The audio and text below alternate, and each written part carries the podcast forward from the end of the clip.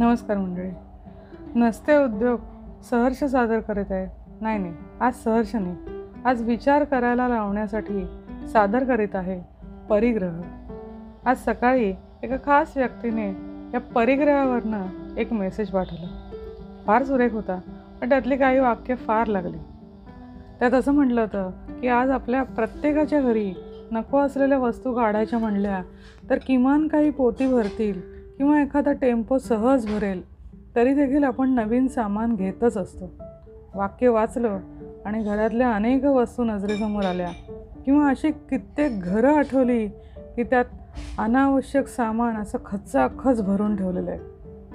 मंडळी पण कबूल करायला हरकत नाही की ही हाऊस बहुत करून आपल्या बायकांनाच जास्त असते. त्या मेसेजमध्ये पुढे असं म्हटलं होतं की जेवढा परिग्रह जास्त तेवढा त्रास जास्त. अनेक वस्तू ज्या आपण घेतो ज्याची आपल्याला गरज असतेच असं नाही. त्यामुळे कमीत कमी वस्तूमध्ये भागवायची सवय केली तर अनेक त्रास वाचतात आणि माणूस जास्त समाधानी राहतो असा अनुभव आहे. मंडळी श्रीराम शिधये यांचं एका जनार्दनी अर्थात आरोग्य मनाचं नावाचं एक सुरेख पुस्तक आहे.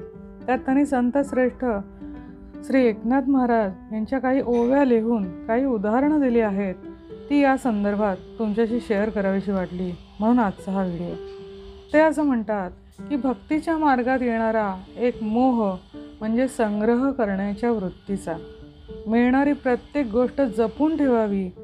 ती दुसऱ्याच्या हाती सोडाच पण नजरेसही पडू नये यासाठी प्रयत्न करणारे अनेक जण असतात. आता या संग्रही वृत्तीला परिग्रह असा शब्द आहे आणि परिग्रह जयापासी वाढते दुःख तयापासी. हरनिशी चढोवळी. श्री एकनाथ महाराज असं म्हणतात मूळ परिग्रहो तेथे दुःख परमसुख त्यागिता आणि मग शेवटच्या ओळींमध्ये असं लिहिलेलं आहे की या समस्त परिग्रहाचे मूळ देहबुद्धी बा केवळ तेही अभिमाने सबळ एवं सर्वास मूळ अभिमानू. म्हणजे परिग्रह जिथे असतो तिथे दुःख असतं आणि तो परिग्रह टाकून दिला की सुख लागतं.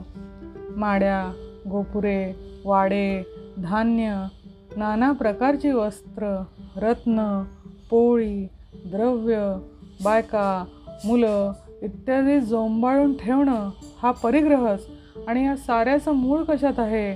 तर ते देहबुद्धीमध्ये. देह म्हणजेच मी ही भावना म्हणजे देहबुद्धी. माझा देह सुखी असला त्याला कुठे दुखत खुपत नसलं कशाला तोसीस पडत नसली कसताच त्रास नसला म्हणजे मी सुखी आहे अशा भ्रमात माणूस वावरतो म्हणून तो वेगवेगळ्या वस्तूंचा संग्रह करण्याच्या मोहात पडतो. या साऱ्यामुळे काही काळ मी फार सुखी आहे असं त्याला वाटत राहतं पण ते खरं नाही.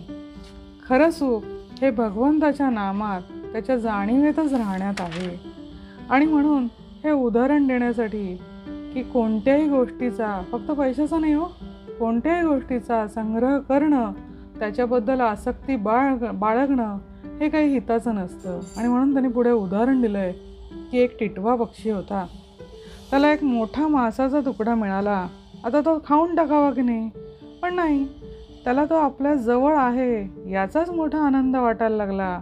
आता त्याच्याकडे इतर टिटव्यांचं लक्ष गेलं. मासाचा मोठा तुकडा पाहून त्यांच्या तोंडाला पाणी सुटलं ते त्या टिटव्यापाशी गेले. पक्षी आपल्याकडे येत आहेत असं पाहून मासाचा तुकडा तोंडात ठेवून तो टिटवा उडून दुसरीकडे जाऊ लागला. पण इतरांनी त्याचा पिच्छा सोडला नाही. त्याने त्याला गाठलं. त्याला ते चोची मारायला लागले. पंखांनी तडाखे देऊ लागले. काही पक्षी आपल्या पायाच्या नख्यांनी मारू लागले. त्यामुळे त्या टिटव्याला फार दुःख झालं. आपलेच जातभाई आपल्याशी असं वागतात. हे पाहून तो अंतर्मुखही झाला आणि मग त्याच्या लक्षात आलं की साऱ्याचं मूळ आपल्या तोंडात असलेला मासाचा तुकडा आहे. या विचारासरशी त्याने तो मासाचा तुकडा खाली टाकून दिला. त्याबरोबर त्याला मारणाऱ्या पक्षाने त्याला सोडून दिलं आणि ते त्या झाडाखाली पडलेल्या मासाच्या तुकड्यासाठी आपापसात भांडू लागले मारामाऱ्या करू लागले एकमेकांना रक्तबंबाळ करू लागले. ज्याने तो मासाचा गोळा खाली टाकून दिला होता तो टिटवा मात्र ती सारी मजा बघत शांतपणे बसून राहिला. मंडळी लक्षात येते ना? नाथ महाराज टिटव्याचं उदाहरण देऊन आपल्याला जे सांगू इच्छित आहेत किंवा जे आपल्याला सांगतायत ते कळणं आणि त्याप्रमाणे वागणं हे सर्वस्वी आपल्या हातात आहे. आणि मग त्यासाठी काय करावं? हेही त्यांनी दिलेलं आहे. ते नीट वाचावं त्याचा नीट अंतर्मुख होऊन विचार करता यायला हवा. आणि परिग्रहाचा आणि दुःखाचा ब- भाग बाजूला होऊन जगात आपल्या आयुष्यात सुख आणि आनंद येण्यासाठी काय करता यायला हवं यासाठी संतांना शरण जाता यायला हवं. थँक्यू